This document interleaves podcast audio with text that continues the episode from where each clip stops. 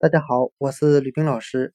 今天我们来学习单词 “ball”，b a l l，表示球的含义，足球的球。我们用谐音法来记忆这个单词 “ball”，它的发音很像汉语的“抱”，拥抱的“抱”。我们这样来联想这个单词的意思：男孩子们都喜欢抱着一个球玩。今天所学的单词“抱球”，我们就可以通过它的发音联想到汉语的“抱”，抱着一个球，抱球。